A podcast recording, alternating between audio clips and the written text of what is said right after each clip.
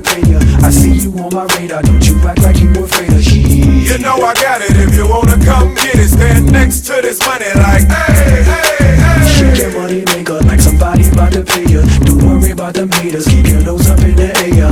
You know I got it if you wanna come get it. Stand next to this money like, hey, hey, hey. Shake, shake, shake your money maker. Like Fala aí, galera. Boa noite, boa tarde, bom dia.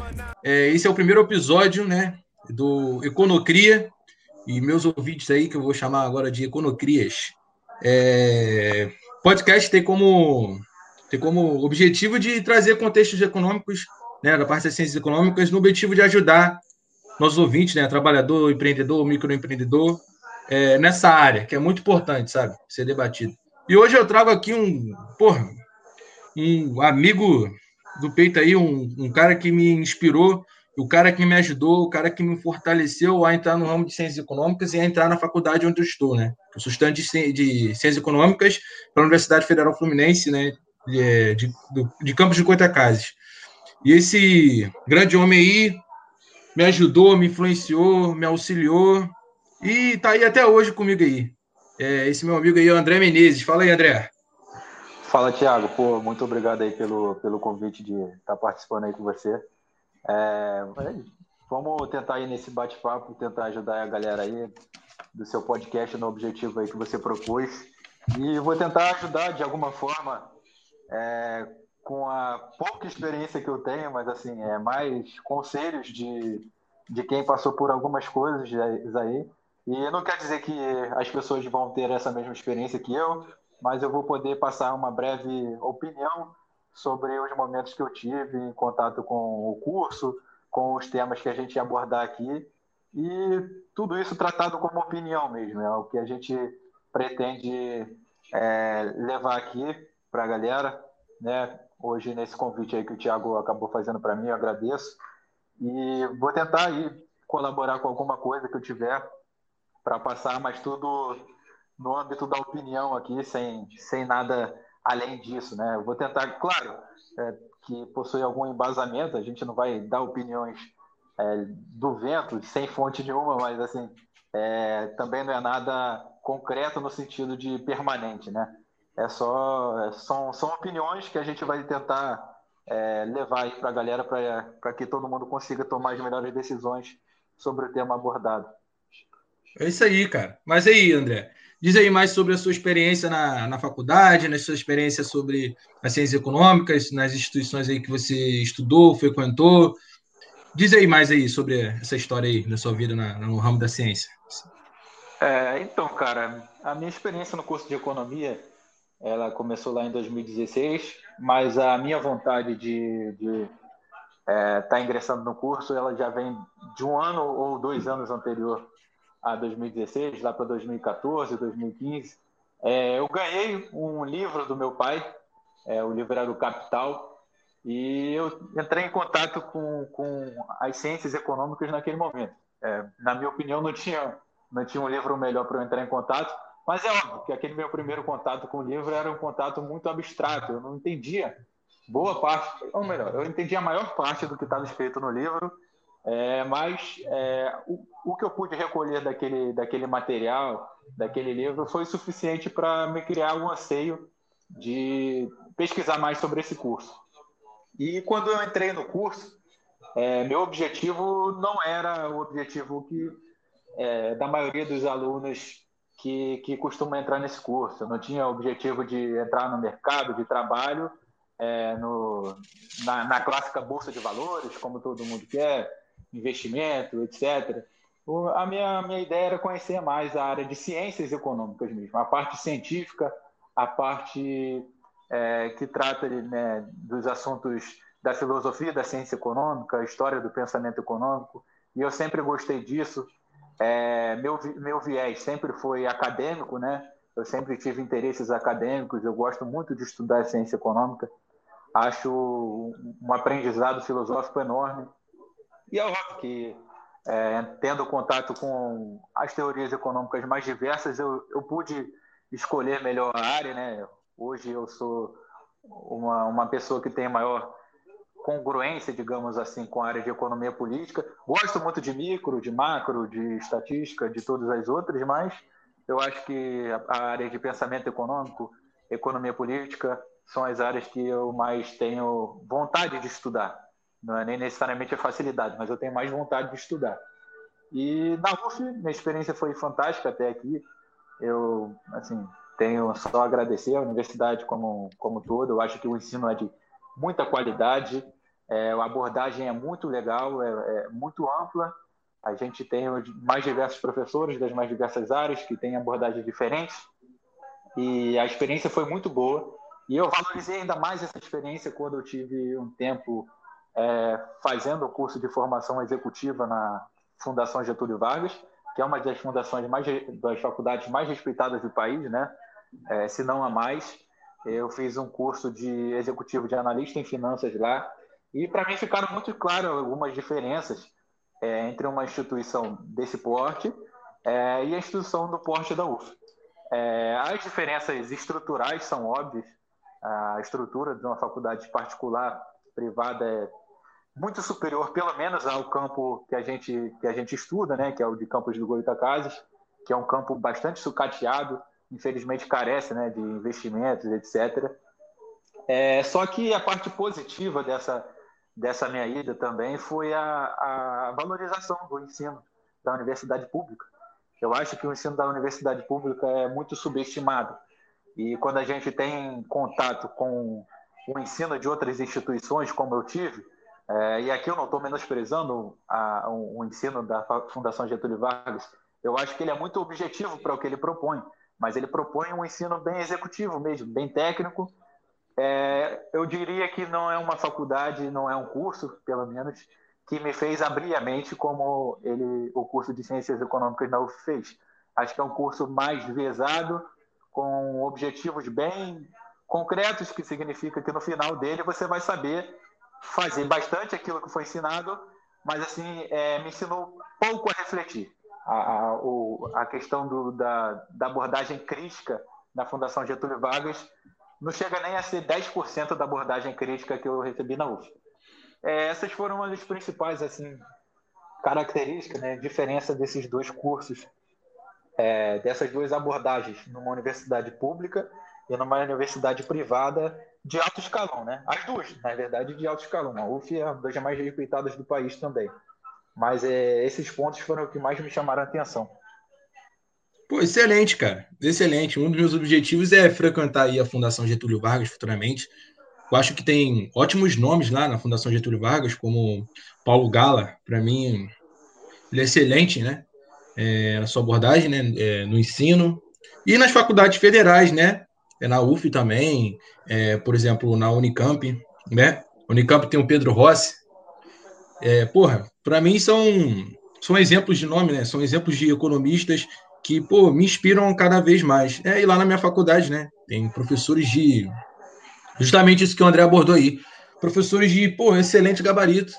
Pô, de uma, de uma excelência, de uma massa crítica excelente, de diversos tipos de abordagens é, distintas. Então, pô, é maravilhoso. Você sente a ciência, né? É, correndo solta ali no âmbito universitário, na minha opinião, né? É, na, na UF Campus. Eu defendo com residente a minha universidade. Eu tenho muito orgulho, na verdade, da nossa universidade, né, André?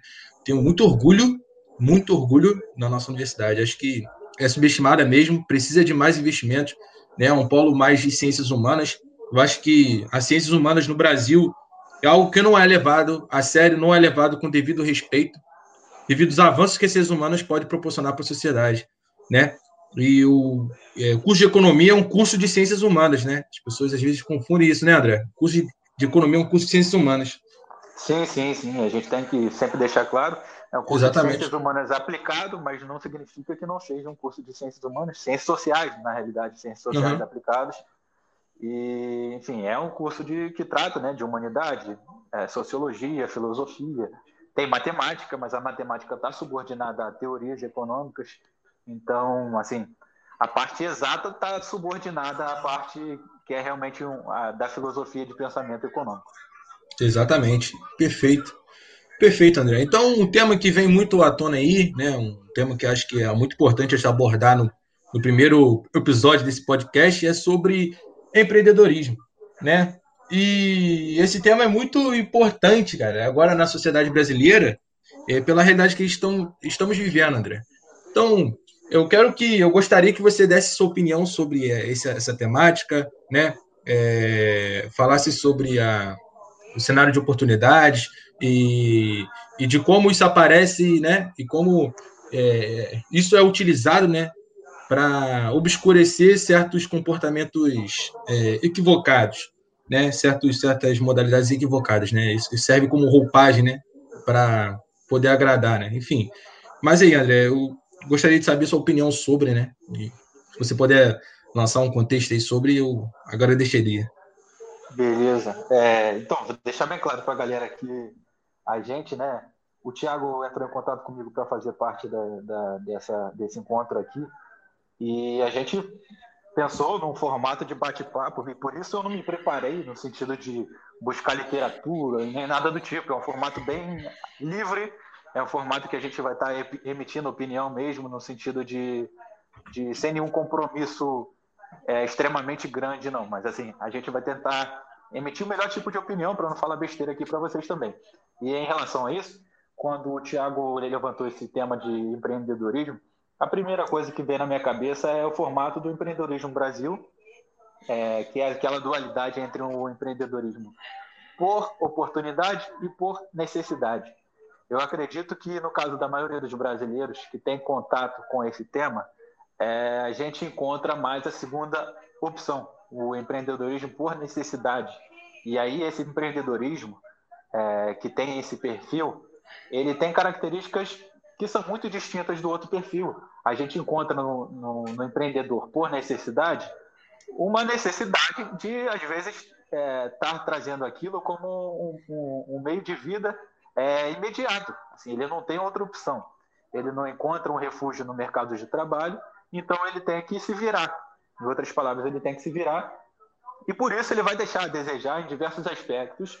É, é, não, não vai ter tempo para estudar o, modelo de negócio, não vai ter tempo para se ater às várias variáveis que estão condicionadas a esse tipo de trabalho. E muito provavelmente ele vai ter problemas em tocar esse empreendimento. E o, o que o Tiago ressalta diversas vezes, que eu imagino que seja uma preocupação constante dele, é justamente como isso é mascarado pela, pelo status quo que está que tá tentando transformar essa onda de empreendedorismo, que é uma onda aparente, é, no sentido de que é um empreendedorismo por oportunidade. Ou seja, que todas essas pessoas que estão começando agora seus, empreende é, seus empreendimentos são pessoas que viram oportunidade no mercado e começaram seus empreendimentos, sendo que isso está mascarado. É, eu acredito que boa parte do perfil dos brasileiros que entram nesse tipo de mercado tem necessidade de necessidades básicas. É, e eu estou falando aqui de subsistência mesmo, de comida, de bebida, de moradia. Então, eles precisam se lançar nesse mercado, é, às vezes sem as devidas precauções que precisam tomar para estar nesse mercado. E é por isso que a gente vê diversos problemas acontecendo aí. É, o, o, que, o que é uma preocupação constante do Tiago é justamente como esse tipo de perfil de empreendedor é, é, é toda hora levado a ser ludibriado pelaquela ideologia de que o empreendedorismo é, é, algo que tem que ser estimulado no sentido de que ele é igual para todos. Ele não é o mesmo empreendedorismo para o cara que é filho de um, de um homem de classe média alta na, na Barra da Tijuca e vê ali entre, entre os amigos dele uma oportunidade, um empreendimento, e outro cara lá da Zona Norte que é, está desempregado e tem cinco filhos para criar e ver aquilo ali como uma, uma necessidade de, de abastecer a, a casa dele, ou para uma mulher que é, tenha, é, se ela seja mãe solteira e tenha, passe todas as dificuldades que a gente tem, a, a gente sabe como é, e ela, pô, às vezes tem que recorrer a uma atividade dentro da sua casa ou fora, é, que as pessoas chamam de empreendedorismo mas, é, e, e, colocam tudo como se fosse uma massa só. O nosso objetivo aqui e eu creio que a, a, o objetivo principal do Tiago é tentar desmistificar é, o empreendedorismo como algo, algo homogêneo, como se não fosse algo heterogêneo, né?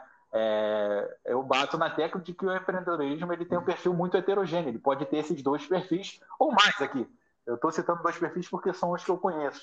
Mas, assim, com certeza ele não é o mesmo empreendedorismo para todos. Então, ele não pode ser vendido da mesma forma. Ele tem que ser tratado de uma forma diferente. E eu acredito que, assim, o objetivo do Tiago ao longo do, dos capítulos aqui, dos encontros do, do podcast, vai ser, dos episódios, vai ser tentar trazer essa galera para essa compreensão de que os que precisam mais, né, dessa, dessa elucidação de que empreendedorismo, por necessidade, é, precisa de um aparato, precisa de um aparato para não ser destruído, porque o mercado ele é severo. A gente não está no momento bom para investimento, a gente não está num cenário macroeconômico favorável para nada disso.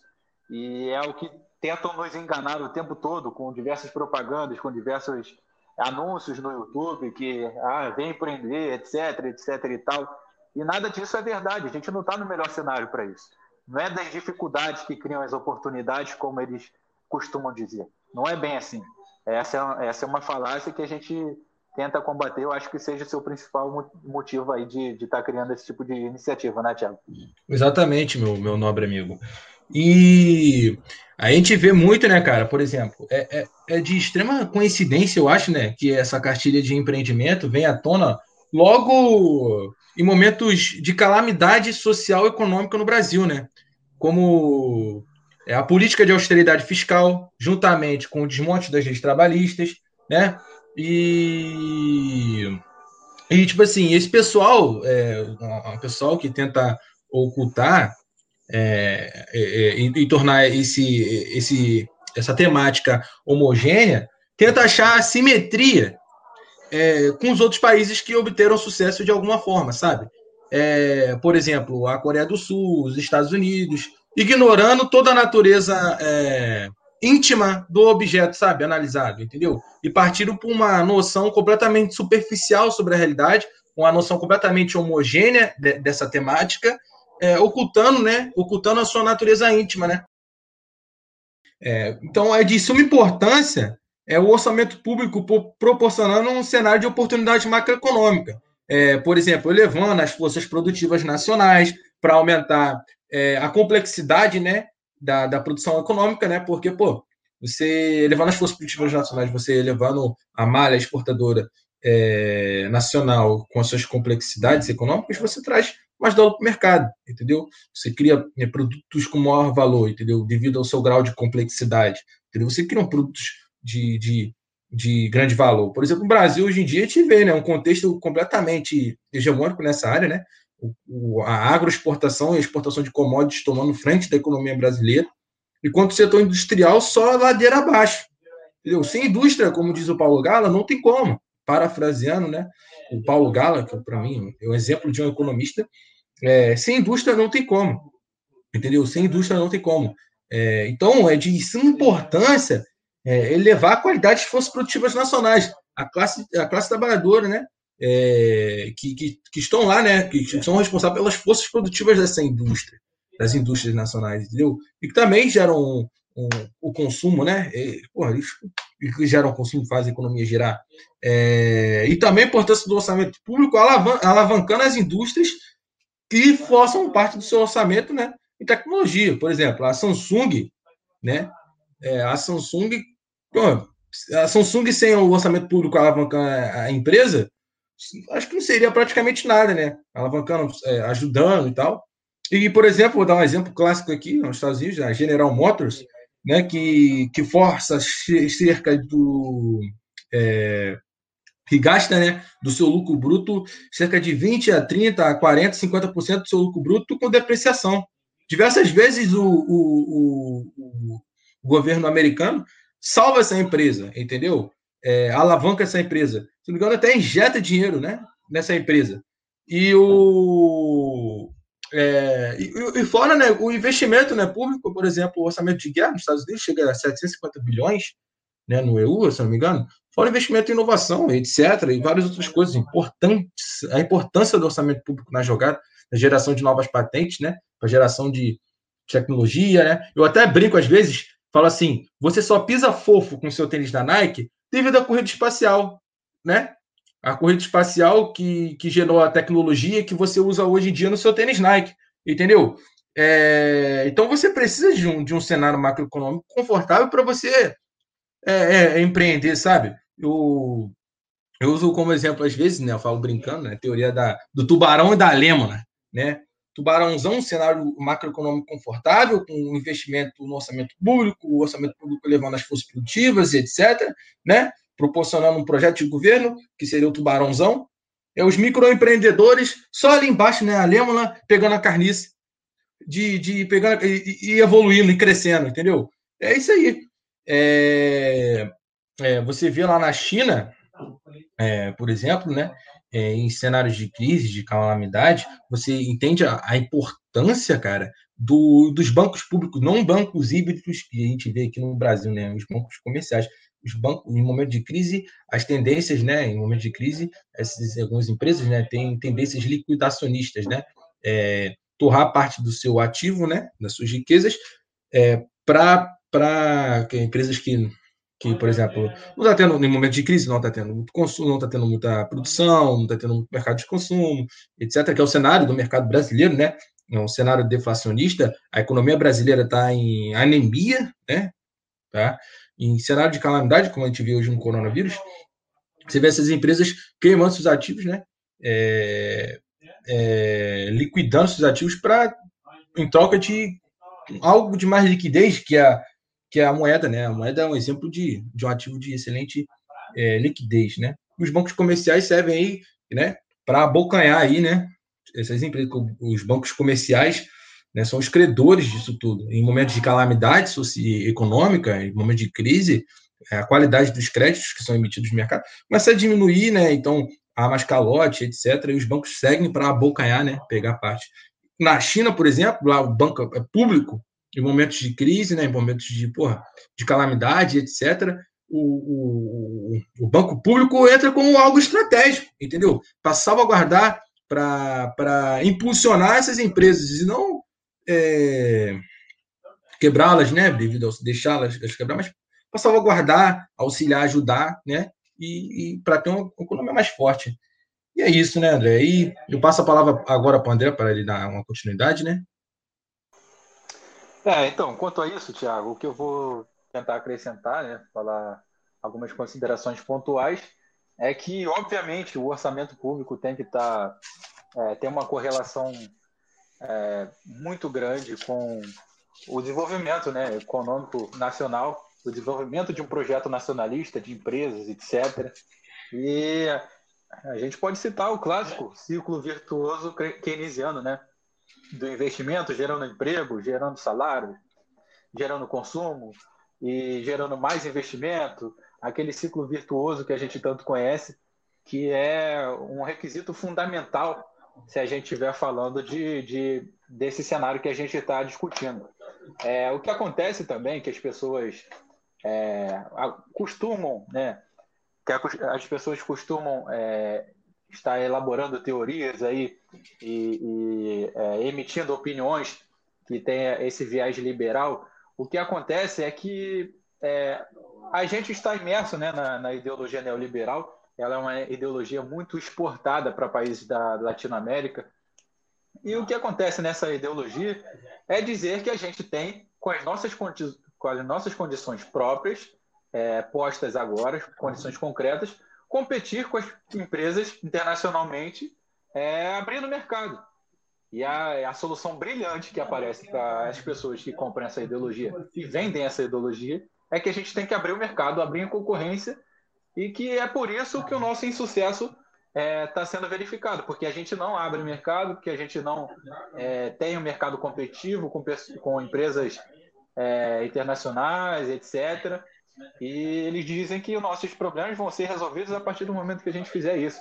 Só que eles esquecem que o histórico dos maiores países que possuem as maiores empresas do mundo é um histórico que passou é, durante muito tempo de investimento público nessas empresas. Como você bem citou, tem o caso da GM, tem o caso da Volkswagen, tem o caso da Samsung na Coreia, tem diversos outros casos de empresas que é, o governo, o governo nacional de cada país, adotou políticas extremamente protecionistas em relação a essas empresas. E o que acontece em relação a isso? A gente pode citar o exemplo clássico da Inglaterra, né, que é de onde vem essa expressão. É, eu não me lembro, acho que foi Adam Smith que usa esse, esse, esse termo, mas eu realmente não lembro. É, que é o termo chutando a escada, aquele sentido de que você desenvolve a sua indústria nacional, desenvolve as suas características produtivas nacionais, é, sobe a escada, e quando você estiver lá em cima da escada, você chuta a escada. Essa, essa parábola ela tem por objetivo de, de elucidar como funciona o liberalismo que é vendido. É, esses países, essas potências, eles vendem para os países é, é, que, são, que estão na margem do capitalismo que a gente tem que abrir o mercado. Mas eles só puderam abrir o mercado porque as empresas deles estão consolidadas. Elas passaram por muito tempo de investimento público, de investimento nessas empresas, onde a qualidade do serviço e do produto passou por um bom tempo de, de precariedade. As pessoas na, é, naquele país tiveram que comprar durante muito tempo um produto caro e um produto de baixo valor, ou de, ba de baixa qualidade, para que no futuro, é, com, com o desenvolvimento tecnológico e o desenvolvimento geral, o consumo da população é, em território nacional, essa empresa pudesse se desenvolver e hoje ser uma grande empresa. Essa fórmula adotada por todos os países que tiveram essa, essa, esse desenvolvimento. A gente pode ver, verificar isso. É, eu recomendo aqui a literatura do economista sul-coreano Ha Cheng, é, que o livro se chama Chutando a Escada. É um economista sul-coreano é, que tem uma, uma carreira lá, acho que é em Oxford, que ele tem uma, uma brilhante carreira lá como economista. E ele, nesse, nesse livro, ele faz uma elucidação de, de vários desses pontos que a gente está citando aqui, onde os países adotaram medidas extremamente protecionistas até que conseguiram impor essa cultura neoliberal de dizer agora a gente pode chutar a escada, porque a nossa empresa a nossa empresa nacional, nosso, é, a nossa indústria nacional é, já é consolidada a ponto de permitir que a gente, que a gente faça isso. Então, o que fica aí de, de, de correlação com o tema que a gente está falando anteriormente, que é a questão do empreendedorismo, é que me parece que o melhor cenário para que você criar um, um algo propício para um empreendedorismo de qualidade, que é esse tipo de empreendedorismo que a gente chama de empreendedorismo por oportunidade, é um cenário de macroeconômico positivo. Esse cenário de investimento público, esse cenário de, de, de crescimento geral, de, de bons índices, para que você reduza ao máximo a possibilidade de pessoas que estejam é, recorrendo a esse mercado por necessidade ao invés de oportunidade. Eu acredito que se a gente tivesse uma, um cenário macroeconômico mais positivo, seria menos perigoso comprar esse tipo de ideia de empreendedorismo. Agora, vender esse tipo de ideia no cenário que a gente tem, no cenário onde a maioria dessas pessoas estão fazendo isso por necessidade, não por oportunidade, é algo complicado, é algo que, que soa um pouco inoportuno e muitas das vezes é feito de má fé, é uma imposição feita de má fé.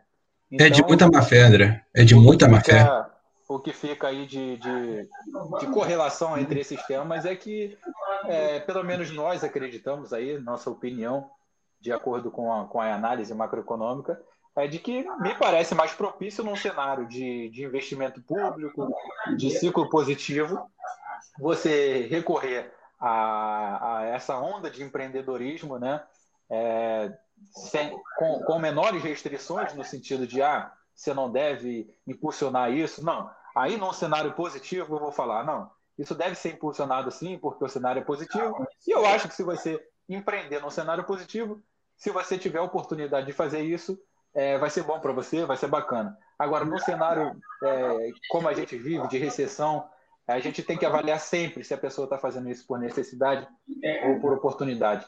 E me parece, amigo, que nesse atual cenário a maioria das pessoas está fazendo por necessidade mesmo. E é, parece que ela não tem outra escolha. Exatamente, meu amigo. Exatamente. Isso, isso é empurrado de, de uma desonestidade, de uma má fé ensurrecedora, cara. Eu não consigo nem compreender. Isso só assola cada vez mais o caráter do proletariado brasileiro no, no seu crédito de ser serviçal, sabe? Entendeu? E, pô, eu uso como exemplo, cara, uma vez eu vi um documentário que um, um, um amigo, que eu pô, considero ba bastante, né? O Thomas, né? o Thomas Tominhas, fotógrafo, ele que me recomendou esse, esse documentário. Eu não lembro o nome, mas ele fala sobre a capital do jeans no interior do Nordeste, né? E do como a, aquele pessoal lá que que está lá fabricando roupas e etc. Eles têm esse pensamento, sabe, André? Nessa roupagem de que achar que estão empreendendo, que achar que estão é, é, tipo, de fato empreendendo, sabe? Mas não, tipo, não é um empreendimento, sabe? É, é, é, é só, tipo assim, é, assolar eles no caráter mais serviçal, entendeu? Porque, pô, chega um momento naquele documentário, não sei se eu posso dar spoiler, mas é interessante que as pessoas vejam aquele documentário, né? é que, tipo assim, é, eles, eles sempre, todo ano, eles, eles trabalham, trabalham, trabalham, trabalham, trabalham, né? E recebem o suficiente, né? O suficiente entre aspas, né? Não recebe nem o suficiente, recebe muito baixo do suficiente para sobreviver, entendeu? Mas eles, na cabeça deles, estão naquela roupagem, estão empreendendo, sou o dono do meu tempo, que não sei o quê, mas não é.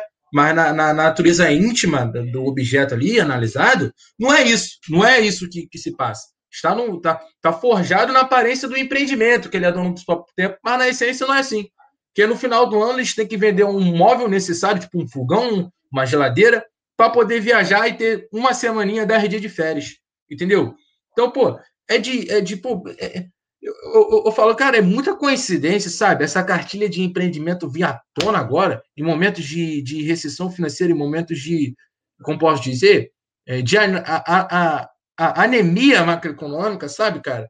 É, com política de austeridade fiscal, com é, desmonte das leis trabalhistas, com a indústria nacional é, se assolando cada vez mais, entendeu? Eu acho que essa cartilha de empreendimento vem de uma maneira completamente desonesta, cara, com uma filosofia é, que eu chamo a filosofia de boteco, né? Que não age com ciência dos fatos, entendeu? Que não age com seriedade, entendeu? que, que, que se baseia em misticismo, em metafísica, entendeu? É uma de, de uma ingenuidade sem tamanho, cara.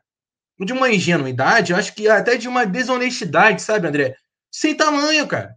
Compreende? Entendeu? É isso que eu tenho a falar. É isso que eu tenho a falar mesmo. E aí, você, você gostaria de falar agora sobre o assunto de economia política, aquele assunto que a gente tanto gosta?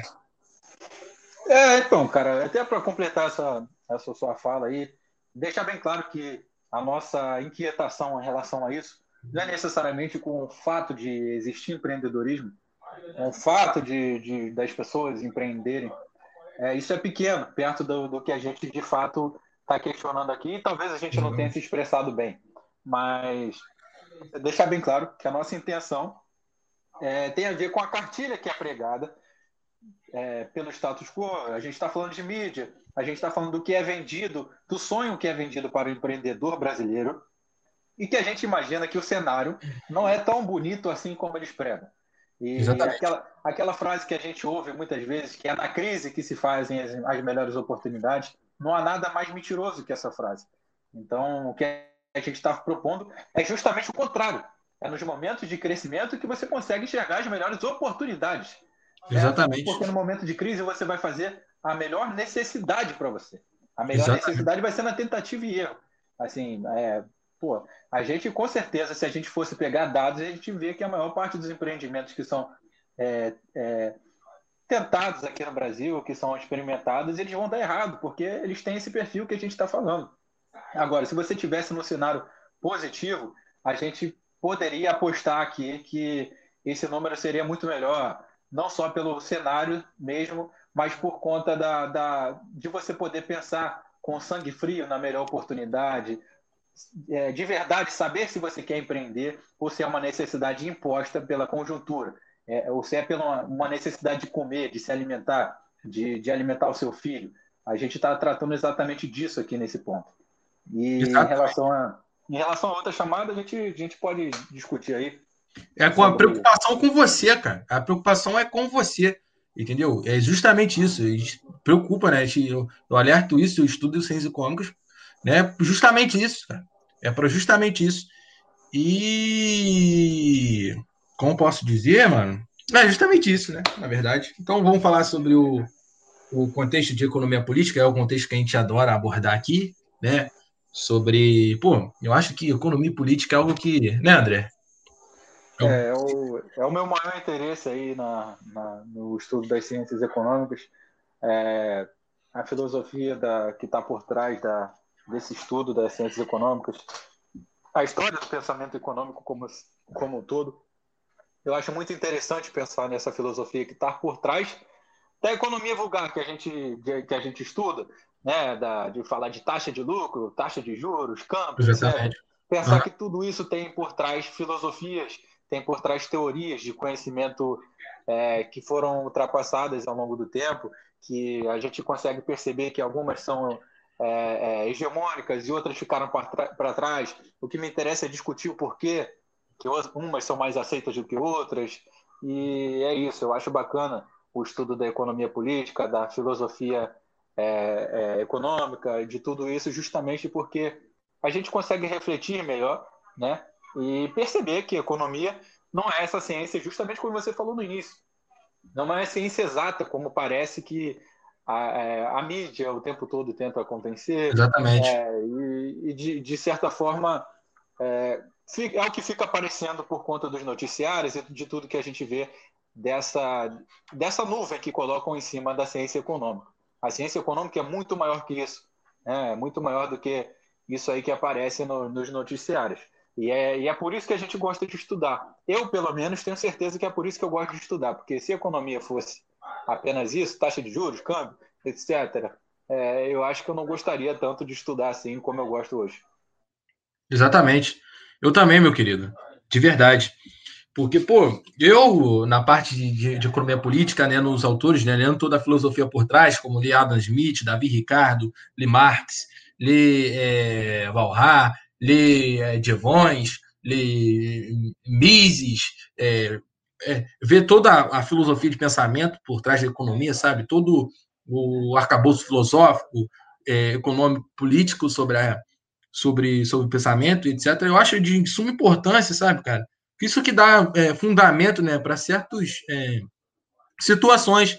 É, e, pô, eu acho que uma das pessoas que eu mais admiro assim, entre os, entre os, os pensadores econômicos aí da, da, que a gente que costuma é, ler na literatura, é, é, para mim, eu gosto muito de Smith, gosto muito de Ricardo, mas o que eu mais amo, eu acho que também é o que você mais gosta também, André, na meu, sei lá, pelo que eu, eu conheço você, é o, o Marx, né, mano? Que o Marx tira, né, esse. Na verdade, Marx trata a realidade, né? Com ciência, né? Ele trata a realidade. Marx é um cientista, Marx é, é, é, antes, né? As pessoas. Eu acho que uma das coisas que mais acontece na sociedade, na sociedade, ó, na literatura hoje em dia aí, na, nas correntes de pensamento, é a deturpação do pensamento marxista, é uma pré-determinação do pensamento marxista. Os caras não conseguem compreender nenhum método analisado por Marx. Se alguém tiver interesse, né? Acho importante ler o pós-fácil, segunda edição, do livro 1, para vocês compreenderem bastante, compreenderem assim, bem superficialmente o método dele, né? É, que eu acho, porra, Marx para mim é brilhante, sabe? Eu acho que eu, eu, eu, olho assim, na minha opinião, André, não sei se você concorda, mas Marx só, só traz a ciência sobre a realidade, sabe? É, é, é tipo assim, é, parece que os clássicos, né, têm uma visão romântica sobre a realidade, sabe? É uma visão completamente romântica, né? Que o capitalismo surgiu, que um soube poupar e outro não soube poupar. E o que soube poupar, que gerou emprego, que cresceu, e, e o que não soube poupar agora é servente do cara que, que, que, não, que soube poupar de fato, tá ligado? Ó, oh, que fofinho, que lindo, o ser humano clássico, o ser racional, 100% consciente, e etc. Parece um folclore, parece um hippiezinho, né? Mas o Marx só fala nada disso, cara. É, eu acho interessante ler né, o Capital, ainda mais o capítulo 24, que é um capítulo bem clássico do Marx, capítulo bem contextual, né? Que, que ele fala, ele fala, dita a acumulação primitiva, né? Nada disso, cara. O capitalismo surge, né? A, a burguesia nacional surge com expoliação, expropriação, roubo, etc. Trata com ciência, entendeu? Consegue compreender a natureza íntima do objeto. Marx não determina nada, cara. Marx só documenta o que de fato acontece. Entendeu? Ele compreende a natureza íntima do objeto que ele está analisando, aparência, essência, etc. É, trata com ciência, sabe? Compreende a realidade. Marx ficou anos e anos refletindo sobre o objeto analisado antes de sequer é, documentar algo, sabe? Por isso que eu, eu, acho que, na conjuntura, assim, se alguém tiver interesse acho que é importante, sabe? Assim como acho muito importante na, na literatura, você lê Smith, cara, para mim, Smith, eu gosto muito de Adam Smith. Gosto muito de Adam Smith. Acho que gosto mais de Adam Smith que Davi Ricardo, de verdade. Mas Marx, para mim, é o. Marx, para mim, sei lá, cara, eu não sei nem explicar o que é. Mas fala aí, André.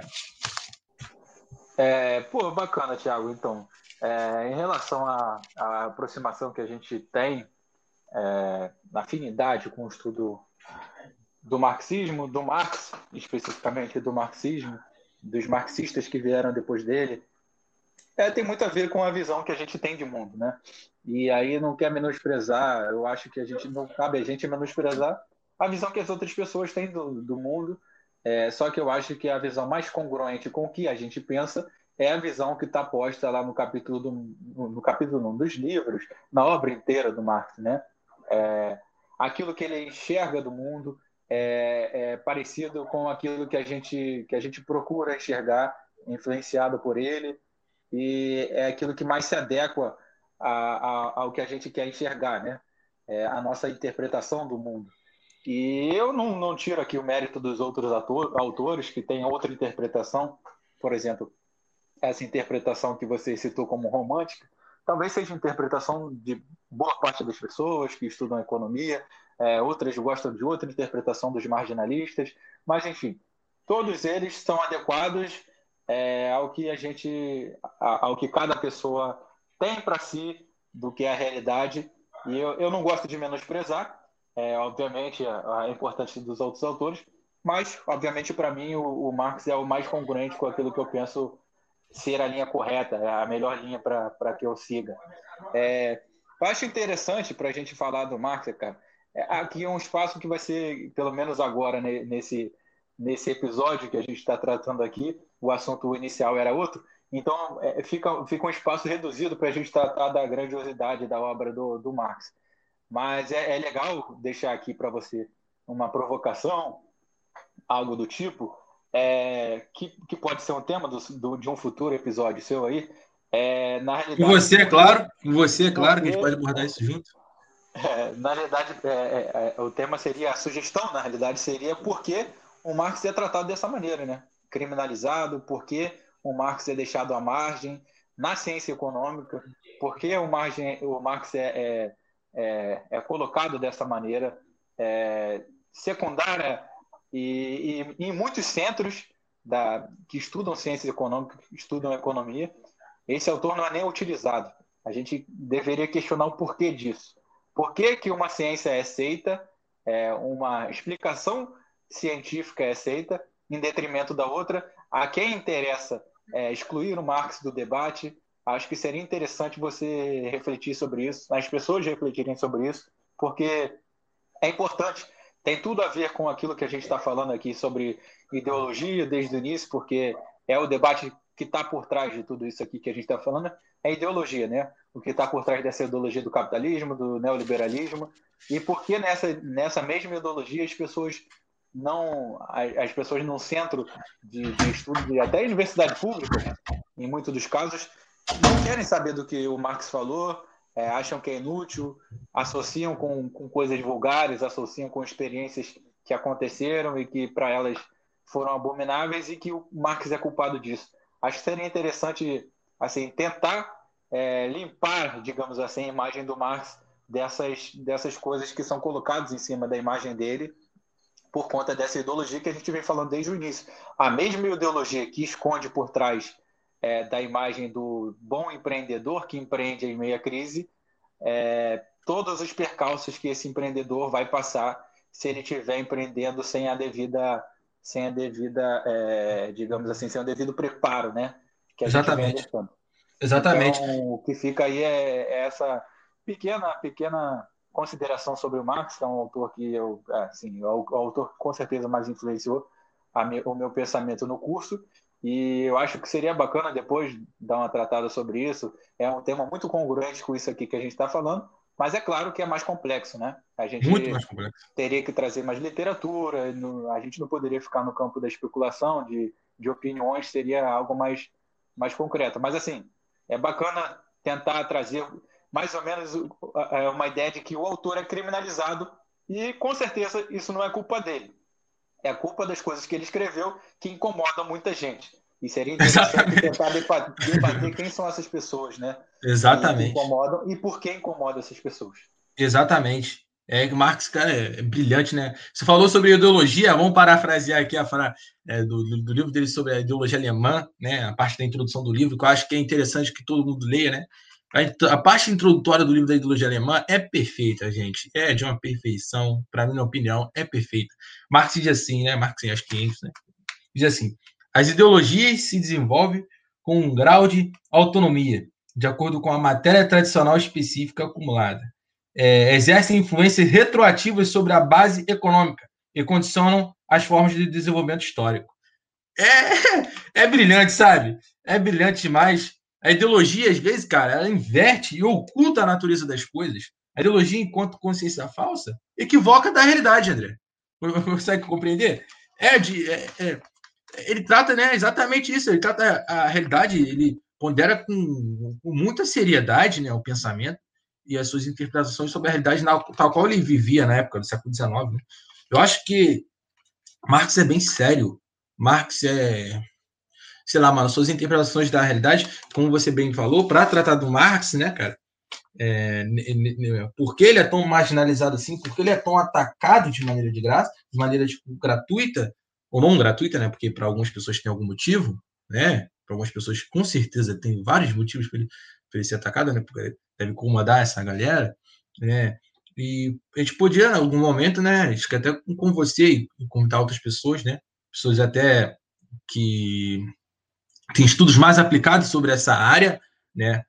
E, e porque ele tipo, a gente pode tratar um dia no podcast, né? Porque ele é, é, incomoda, né? É, porque ele, porque ele é, é, tratado dessa maneira na sociedade, entendeu? Isso depende também dos nossos ouvintes, se eles se interessarem né, sobre essa pauta. Eu acho importante também, acho que a título de, de consciência, né? Que o marxismo proporciona consciência sobre a realidade, sabe? O método que é utilizado por Marx é o que te proporciona uma certa luz, né? Sobre a realidade, é porque ele é, é bem trata com tal seriedade no nível absurdo, entendeu? É, é, o método aplicado por ele é um, pô, um, um método completamente sério é, sobre a interpretação sobre, sobre a realidade, entendeu? Eu, eu, falo, essa é a minha, opinião, sabe? Isso é uma opinião minha, tá? Não estou determinando isso com base na minha leitura sobre Marx. Eu não sei se é uma opinião equivocada, se alguém mais, mais aplicado é, acha que é equivocado, é, pode me chamar, pode conversar, etc. Eu acho que Marx, né, tira a filosofia de boteco, tira o romancismo do, por trás, tira esse lance se trata de fato com a, a, com a seriedade, é, leva suas considerações íntimas o objeto analisado, não fica nessa é, um julgo puramente aparente das coisas, muito fofinho, muito bonitinho, não sei o que, babá, não fica se reduzindo a isso. Ele joga a filosofia de boteco no chão, trata com seriedade a, a realidade tal qual ele, que ele enxerga, ele, ele investiga e documenta, entendeu? É justamente isso. É. Então, é isso, André. E se você tem algumas considerações finais, ou não finais, se você quer continuar mais, mas aí você pode falar aí agora comigo. É, cara, agradecer aí o seu convite para participar. É muito bacana estar tá trocando essa ideia com a galera, com você. É, é, de desculpa para todo mundo aí que estiver ouvindo isso. Se tiver alguma coisa que ficou atravessado, de fato é a opinião de, um, de uma pessoa que está estudando, que está buscando aperfeiçoar aí a, a, todo o arcabouço teórico, é, juntar melhor isso, mas assim, é, tudo isso aqui reflete nossa opinião a respeito das coisas, desde o primeiro tema até esse, a, até esse tema final aqui, que estão interligados. A gente tenta representar aqui é, o que a gente pensa, mas não quer dizer que é, que é uma imposição, não. A gente é, queria trazer a galera aí para discutir com a gente o máximo possível. Imagino que seja esse o objetivo do Tiago sempre. E que a gente possa aí estar tá, tá expondo a nossa opinião para a galera que tiver alguma afinidade vir compor junto com a gente. E para quem não tiver afinidade também, escutar e talvez discutir algo do tipo. É, seria bacana. É, enfim, agradecer aí o, o, convite, é uma honra estar participando aí. E é isso, cara. Eu acho que foi bacana, foi produtivo. É, tudo isso que a gente falou, deixando bem claro aí que a gente não tem problemas com, com os temas que a gente está abordando, né? Algo pessoal. É mais uma ideia para colocar uma lupa, uma investigação sobre, sobre essa aparência aí que é, que é relatada. É, a gente quer só propor realmente uma investigação maior sobre esses fenômenos aí colocados como um fenômeno viral, né? Por exemplo, do empreendedorismo é, e outros fenômenos que a gente acredita que tem muita ideologia por trás, é, é, motivando o impulsionamento desse tipo de ideia. E a gente queria deixar bem claro é, a, a, distinção desses perfis de empreendedores, a distinção de, de, de todos esses fenômenos aí com, enfim, como é, é, a gente citou no meio do, desse, desse episódio, que não são fenômenos homogêneos, né? A gente não está tratando do mesmo perfil de pessoas, do mesmo perfil de fenômeno. A gente está tratando de coisas diferentes, de perfis de pessoas diferentes que compõem um fenômeno, talvez o mesmo fenômeno, mas assim, são pessoas diferentes, né? A gente não pode tratar tudo como uma massa é, homogênea. Esse é o perigo e a gente que é o objetivo aqui me pareceu ser muito mais abrir os olhos do que tentar elucidar algo, né? é mais para a gente propor uma reflexão maior para a galera, né? Para ninguém ficar é, é, mal avisado, né? Desavisado sobre isso. E é isso, cara. Muito obrigado aí pelo convite. Tamo junto, meu amigo. Tamo junto sempre. Eu que eu que agradeço sua, sua vinda aqui sobre o meu o podcast, né? E que, pô, que tenta da melhor forma ajudar as pessoas, sabe? É, que eu acho que é, um, que é um ramo muito importante, sabe? O ramo é, de pensamento econômico, ainda mais o ramo de, de economia política e, e, outros aspectos na sociedade brasileira, entendeu? Porque, pô, é de uma, de uma importância é, de, de, sei lá, cara, não consigo nem é, sabe? Não consigo nem, sei lá, expressar o quanto isso é importante você quer entender? O quanto isso é importante. Pô, o episódio 001, cara, tinha que ser contigo, cara. Tinha que ser com você, que você foi uma das pessoas que mais me estimularam, me incentivaram sobre esse ramo de economia. E, cara, foi uma honra é, ter você como convidado aqui no meu primeiro episódio do podcast Econocria. E, pô, quem estiver me ouvindo aí, eu agradeço profundamente, gente. Eu agradeço profundamente. Acho que a visualização de vocês, né, é, vocês escutarem, comentarem compartilharem, né, curtirem, e dar, dar a sua opinião e falar comigo e conversar, e dialogar, pedir, pô, Thiago, fortalece aqui sobre um determinado assunto, tal, não sei o que, né? pô, isso, cara, esse é o meu objetivo, sabe? Trazer isso à tona, trazer consciência para a galera nesse ramo de, que a economia é uma ciência, sabe? Tem gente, pessoas que tratam de maneira soberba essa ciência, entendeu? É, mas, é, pô, economia é uma ciência e umas ciências humanas, Entendeu, galera? É ciências humanas. A gente usa da ferramenta matemática, como a gente bem disse, né? Mas, pô, galera, eu sou grato aí quem escutar, quem for atencioso aí. Muito obrigado, André, pelo seu convite, cara. E é isso, galera. Boa noite.